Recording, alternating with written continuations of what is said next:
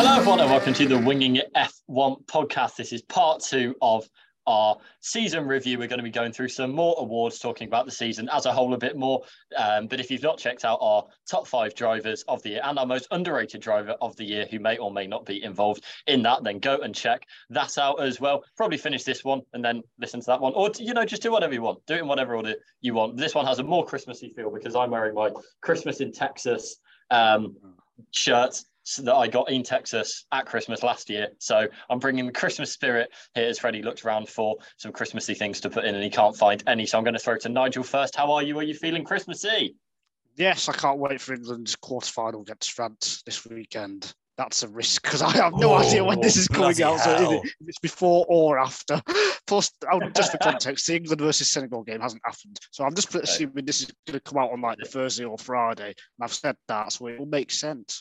Just over 2 hours away. I'm going to release it on the 17th of December, the day before the final.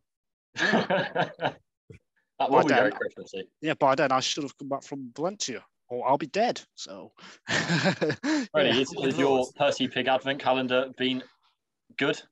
Better than chocolate? It's got me excited for Christmas. Yay! I got a bag of Percy Pigs. There we go. Any time of the year. Yeah. I definitely get them at Christmas when the shops are shut, so that's good.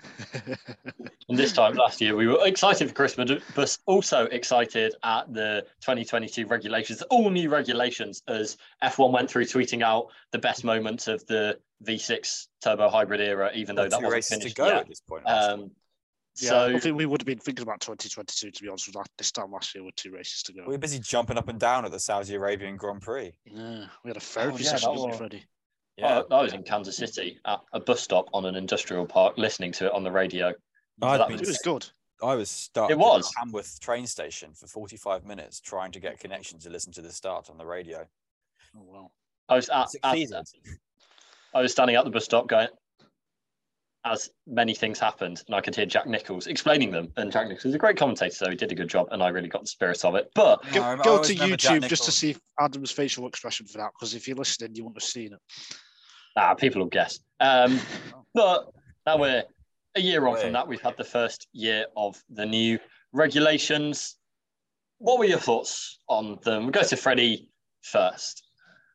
I mean, I don't know. They've not changed much, have they? The cars can follow a bit closer. I think the cars look cool, and they look cooler than they did. Those are my main thoughts, really. The overtaking has got better. The cars are closer. They also look cool. And that's kind of it for me. I just think the cars look a bit better. I think they've done the job. I think anyone who thought, it's going to flip the pecking order and Williams and Haas are going to be at the front, and that kind of thing, and you're living in, that's just not going to happen, is it? That's just realistically. So I think the main thing was the racing and the overtaking. That did get better. Rather than struggling at 2.5 seconds behind in dirty air, it's now more like 1.5 seconds. So then it's easier to get into DRS. I'm also going to give Pirelli some credit as well, because I think the tyres have been very, very good. They got multiple pit stops at quite a few races, and the tyres as well. The drivers could push quite hard. So I think overall, the rules have worked. You can't artificially make some regulations and hope, let's hope 5 teams are going to make a car that's going to be the same pace at the front. This is not going to happen. This is F1. It's going to be 1 or 2 teams at most. That's what happened. At the start of the year, then Red Bull outdeveloped Ferrari, and Ferrari made mistakes. So I think a big plus for me in terms of the rules. I think this is as good as it's going to get in terms of racing for F1, I think. You ended that with such a sort of sour sentence. Good as it's going to get. Oh, I think it is, because unless they make the cars a lot slower and shorter and thinner, it's not going to get better than this. So this is. And that's a good thing, because I think racing has been good. We just need a closer championship fight, but you can't really make that by having new rules. It's just got to happen. So that's what I'd say.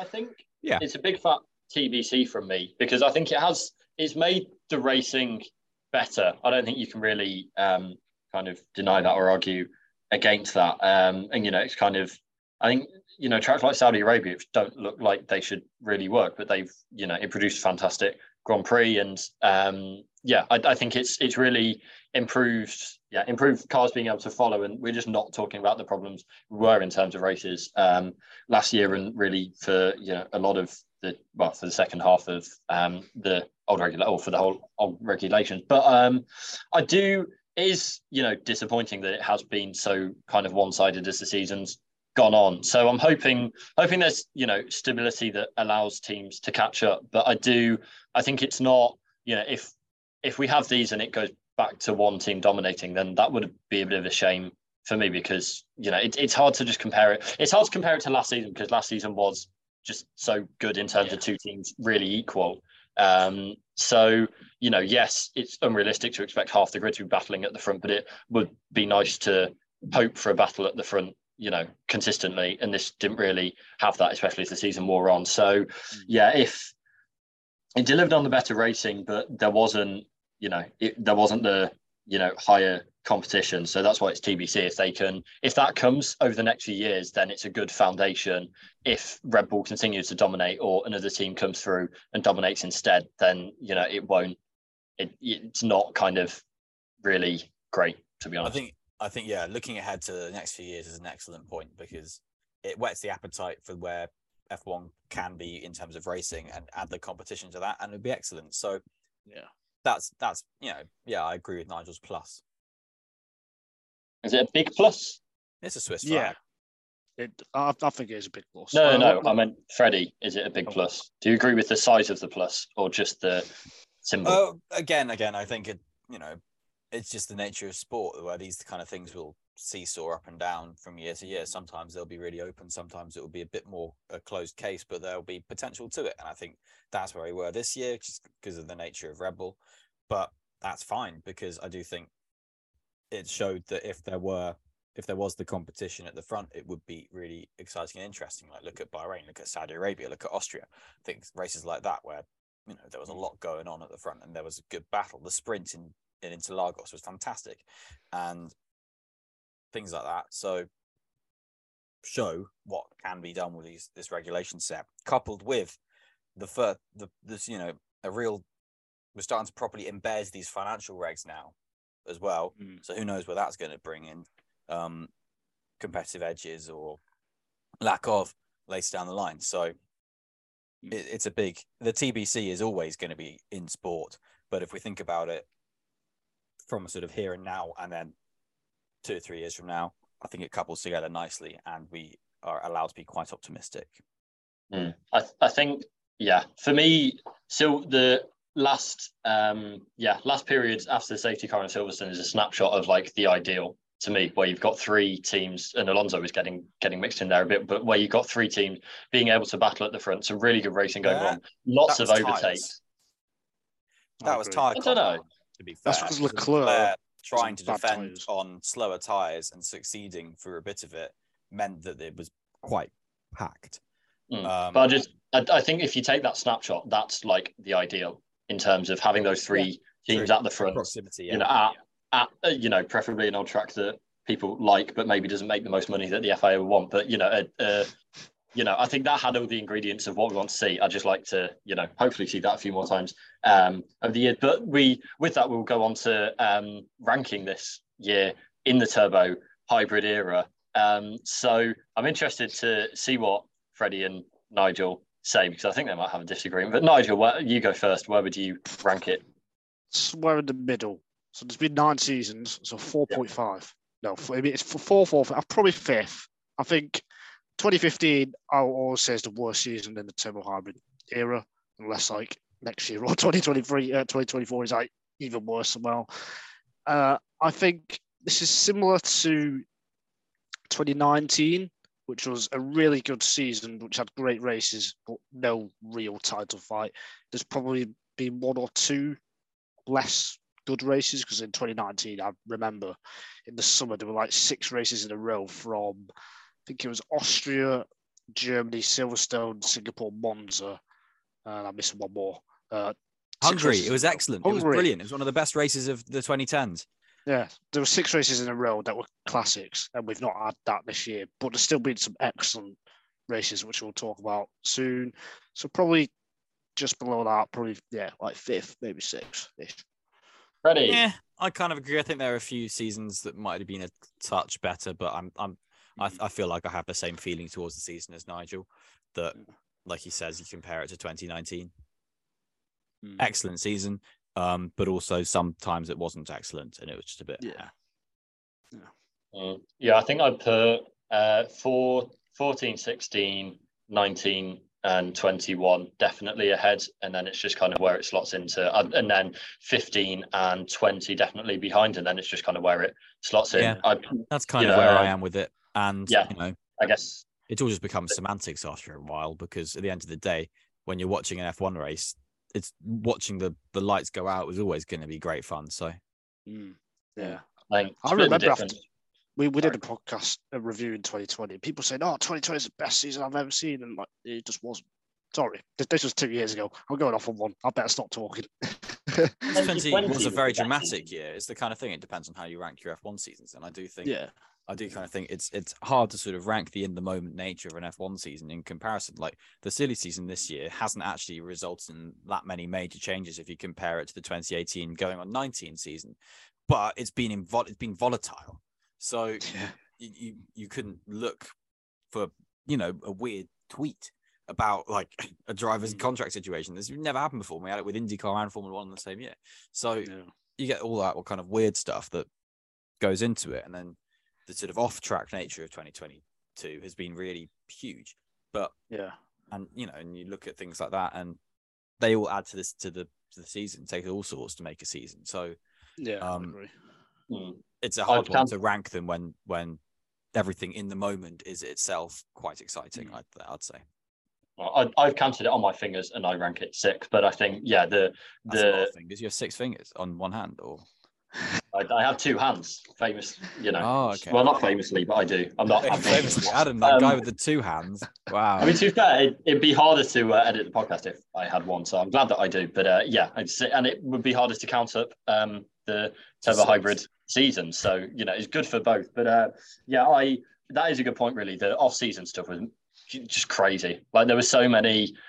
Yeah, obviously the Alonso then feeding into Piastri. Going on, the Red Bulls fighting cost cap, which was, it wasn't the best story to come out for F1, but it's, you know, absolutely huge off-track story. Again, I mean, like Magnussen coming in for the start of the season, which is just forgotten now, unless you read Nigel's 10 things you forgot about the season article. What's about motorsport.com?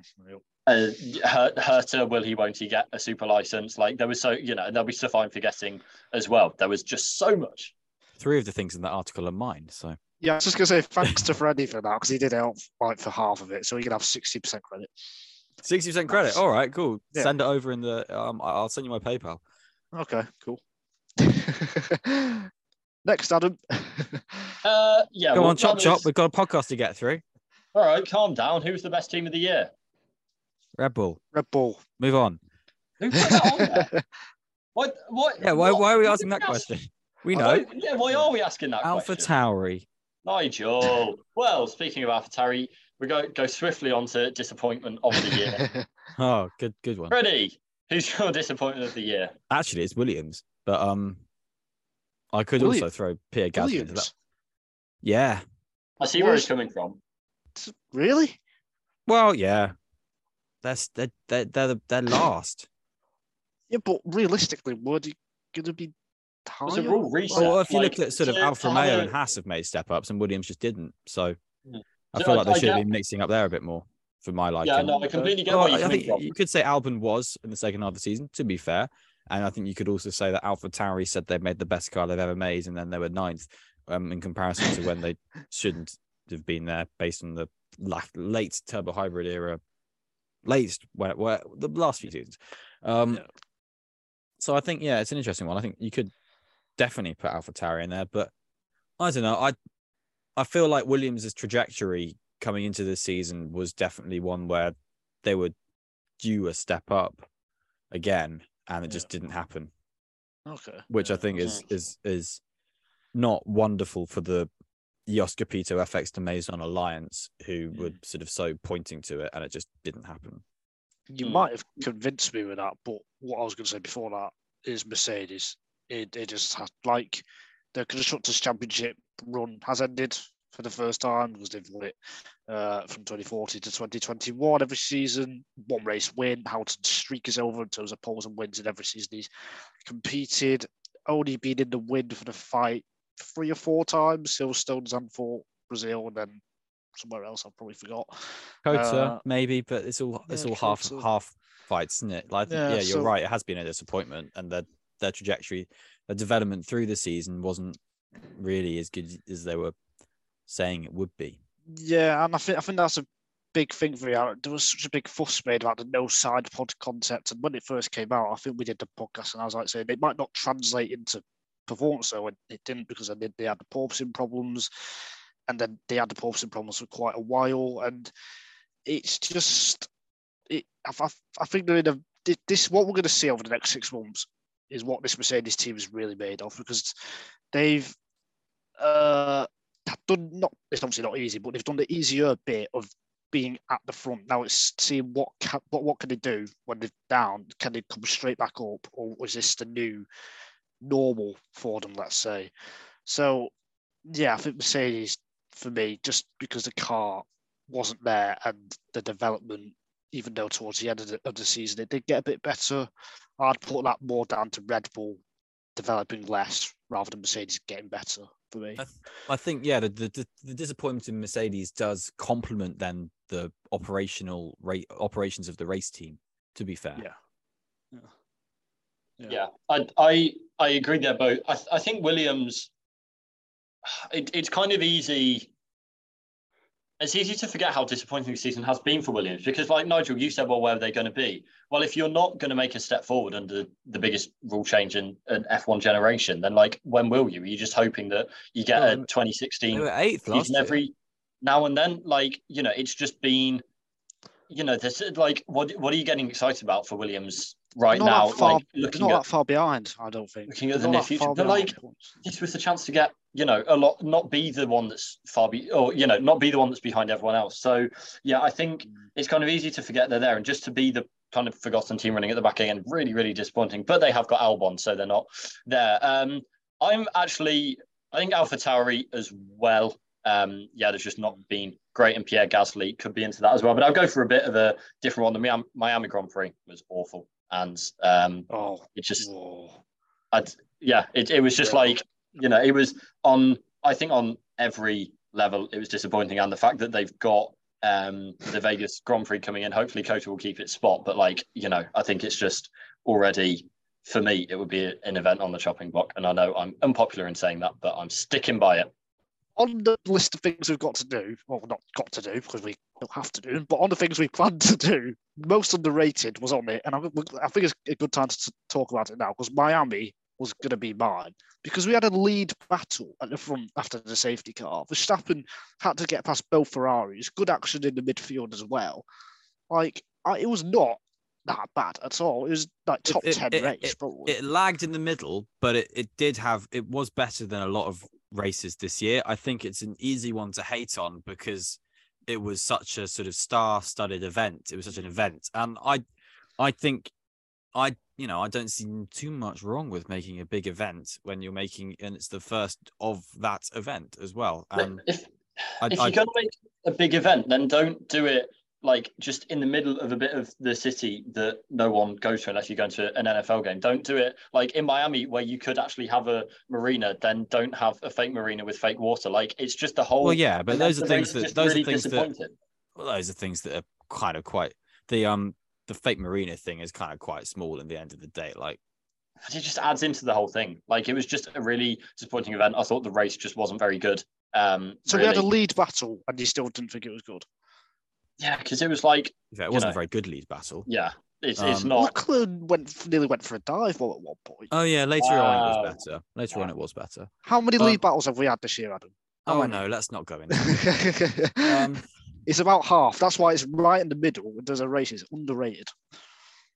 It was the race I had the most FOMO for a long time. to be fair. Okay.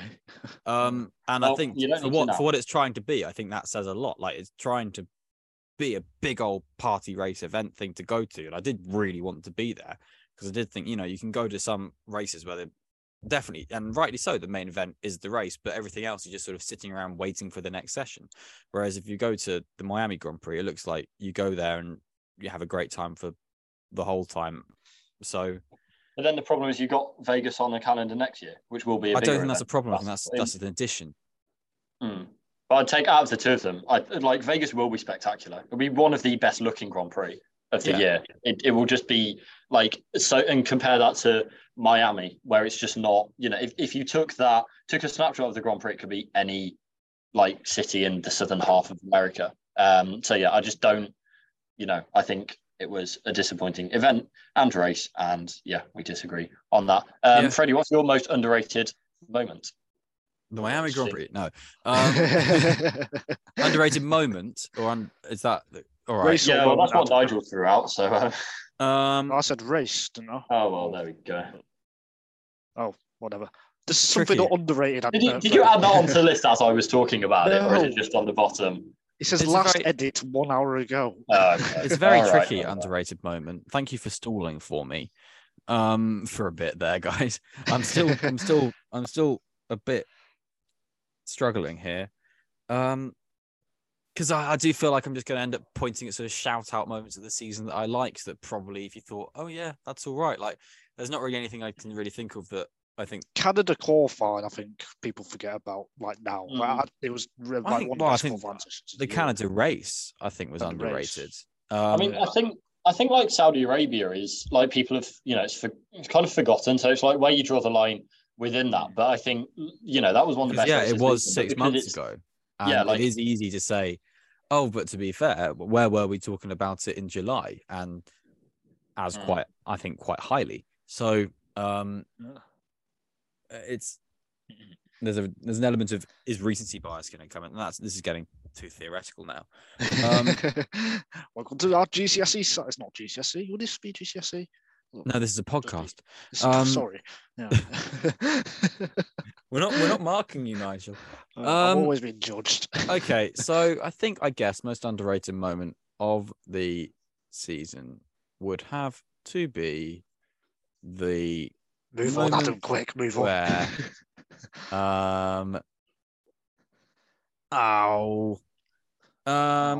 have you just stood on something? Yes, I've just stood on something. Sergio Perez's drive in Monaco was quite good. That wasn't underrated, though. I don't know. I'm struggling. Someone else answer. No, that's a great answer. Adam, what's yours? I'm going to, despite all of Freddie's stalling, I still don't have a better answer, which, you know, reflects... It is a hard question. I'll go with Saudi Arabia. I'll go with Saudi Arabia just because I think people have forgotten about it because it was so long ago. I think it was 8 months ago now. We said it in our podcast that we recorded for the top five drivers. We said the Saudi Arabia race was very good. But it's not our... It's not like... Because if we can't rate something and then if we think it's underrated, then we think it's better than it was. So therefore we rate it as rated. So everything we think of is rated as a collective. So you need to think of the wider... As a collective. Sphere. As a collective, yes. Collective Winging F1 podcast. So yeah, I think for the F1 public, I will go with that, and we will swiftly move on back the other way. Silverstone qualifying. Actually, I suppose it was very good. See, this is the thing. It's just shout out moment time now. Like, that was good. That's what you should be good at. That's what you do all year. Shout outs. Yeah. That was good. We just do shout outs to ourselves. We'll move on to worst race of the year swiftly from that. I think you know where my thoughts lie. Nigel, what's your worst race of the year? Mexico City Grand Prix. It was so dull. And did the top six change at all? Sainz got past Leclerc. From like after lap one, did it? I can't remember if it changed a lot, but like, no, well, there we go. And like, it was clear what was going to happen. It was the problem with Mexico, the altitude, the way the tyres work. It's never going to be. You can't blame them for the altitude. They can't move it. I think it was a Mexico City Grand Prix that really took a lot of people off the idea of having Mexico City Grand Prix, because there are too many, you know, there are too many Grand Prix. I'm also rating it as the worst race of the year. And I think one of the reasons for me is that it promised so much. And I think I said this on our review pod, had the tyre strategy that Mercedes and Rebel went with, had it been the opposite way around, the same race would have happened, just with Mercedes in the lead rather than Red Bull. And I think had they been on a similar strategy, then it might have been really interesting. I think the pace could have been relatively similar and could have been a very interesting race, although it did seem to be the race where the gaps were the biggest between the cars, which at that stage in the season is a bit disappointing. So, yeah, I do think it had potential and lost it. I really think I rank highly as a bad reason. In terms of races F1 has made it very clear will be on the calendar, and then races fans want on the calendar, there is a surplus there, a surplus there between what will actually be on a 25 race calendar. And I think Mexico City turned kind of a lot more fans were on the bandwagon beforehand. I think really, if you're looking at reasons to, and this is quite a big conversation to get into, but if you're looking at reasons to, you know, take it, it's maybe, you know, F1's geographical spread, maybe the Mexican fans are very good for Perez, but outside of that, I don't think there's too many things for it. And I think kind of that was exposed maybe this season. So yeah, in terms of, I think that's a very interesting wider conversation. We should put a pin in for the off season. It is the off season now, but we shall put a pin in for the off season. The off of 2023 begin. Yeah, time. This is still like season review season. Yeah, not off season. The season only finished the other day. We haven't had the FIA prize giving, so technically we're still in the season, unless they just did it. And seeing as we're talking about races, we shall round out with our top 5 races of the year, which I haven't made any notes for. So I'm going to come to Nigel first, because he wrote it on the doc, so he should. Yeah, Nigel. It's interesting because he said it's the most underrated thing before, and I think Saudi Arabia's first for me. I think that's the best race of the year. Is there any disagreement to that? Well, it's your ranking. Oh, right, so I must take my full list. Sorry, I thought you were always good to... I've got Saudi Arabia, British Grand Prix, US Grand Prix, the Austin one, obviously, Bahrain Grand Prix, and the Hungarian Grand Prix. That's my top 5. No Brazil? I think Brazil. He didn't say Brazil. I think the winner was quite clear for most of the race after the Verstappen incident with Hamilton. And I think that, for me, you need a lead battle. Adam, what's your 5? I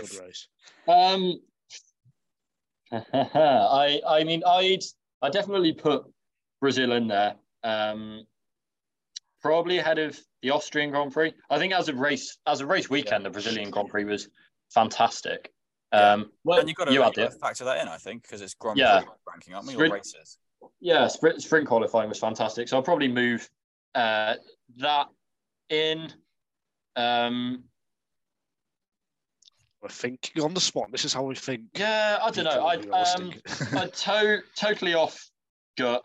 I'll go British Grand Prix first, Saudi Arabia second, Bahrain third, Brazil fourth, Hungary fifth. Okay. Yeah. Have you got a list, Freddie? Canada was good though. No, I'll put that in fifth instead of Hungary. Will I? I don't know. I'll have a joint fifth like Freddie wanted to last time, and we shot them down. And now I will have a joint fifth place.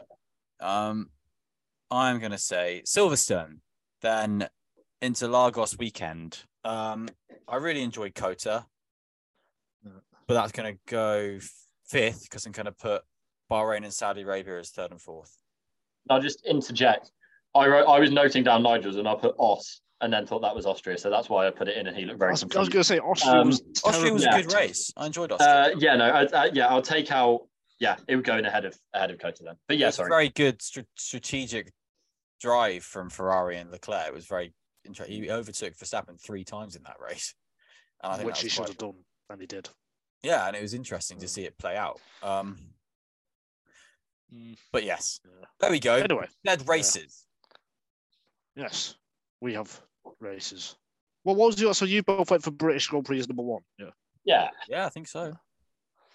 I can't remember. We mentioned the wet qualifying earlier, and then there was the race itself. I thought it was good. I just with Saudi. I do disagree with the British Grand Prix from the perspective of the reason that Charles Leclerc didn't win that, and I do think that was one of the stupidest strategy positions of Ferrari this year. But so I do. There is a note on that which is critical, but it was fun to watch. I mean, it's one of those that the three drivers in the best position to win it over the weekend, none of them won it. I think Verstappen would have if he'd been at the front. Well, Sainz was in a good position when he got pole position, and then he won it. Hamilton, I think, if it wasn't for the safety car, I think he would have been there. And then Leclerc really should have been the one to do it, for both the start and the end of the race before, I guess, the strategy. So I think it's the race I'd rewatch the most out of this season. And puts it quite high. I'd agree with that. And then, I think Canada was really good as well. I really like Canada. So I think part of me putting it in that top five is just that I like F1 being back there. And it was nice to see that it, that kind of paid off. So, yeah. But Adam can't wait for Portimao to replace the Chinese Grand Prix.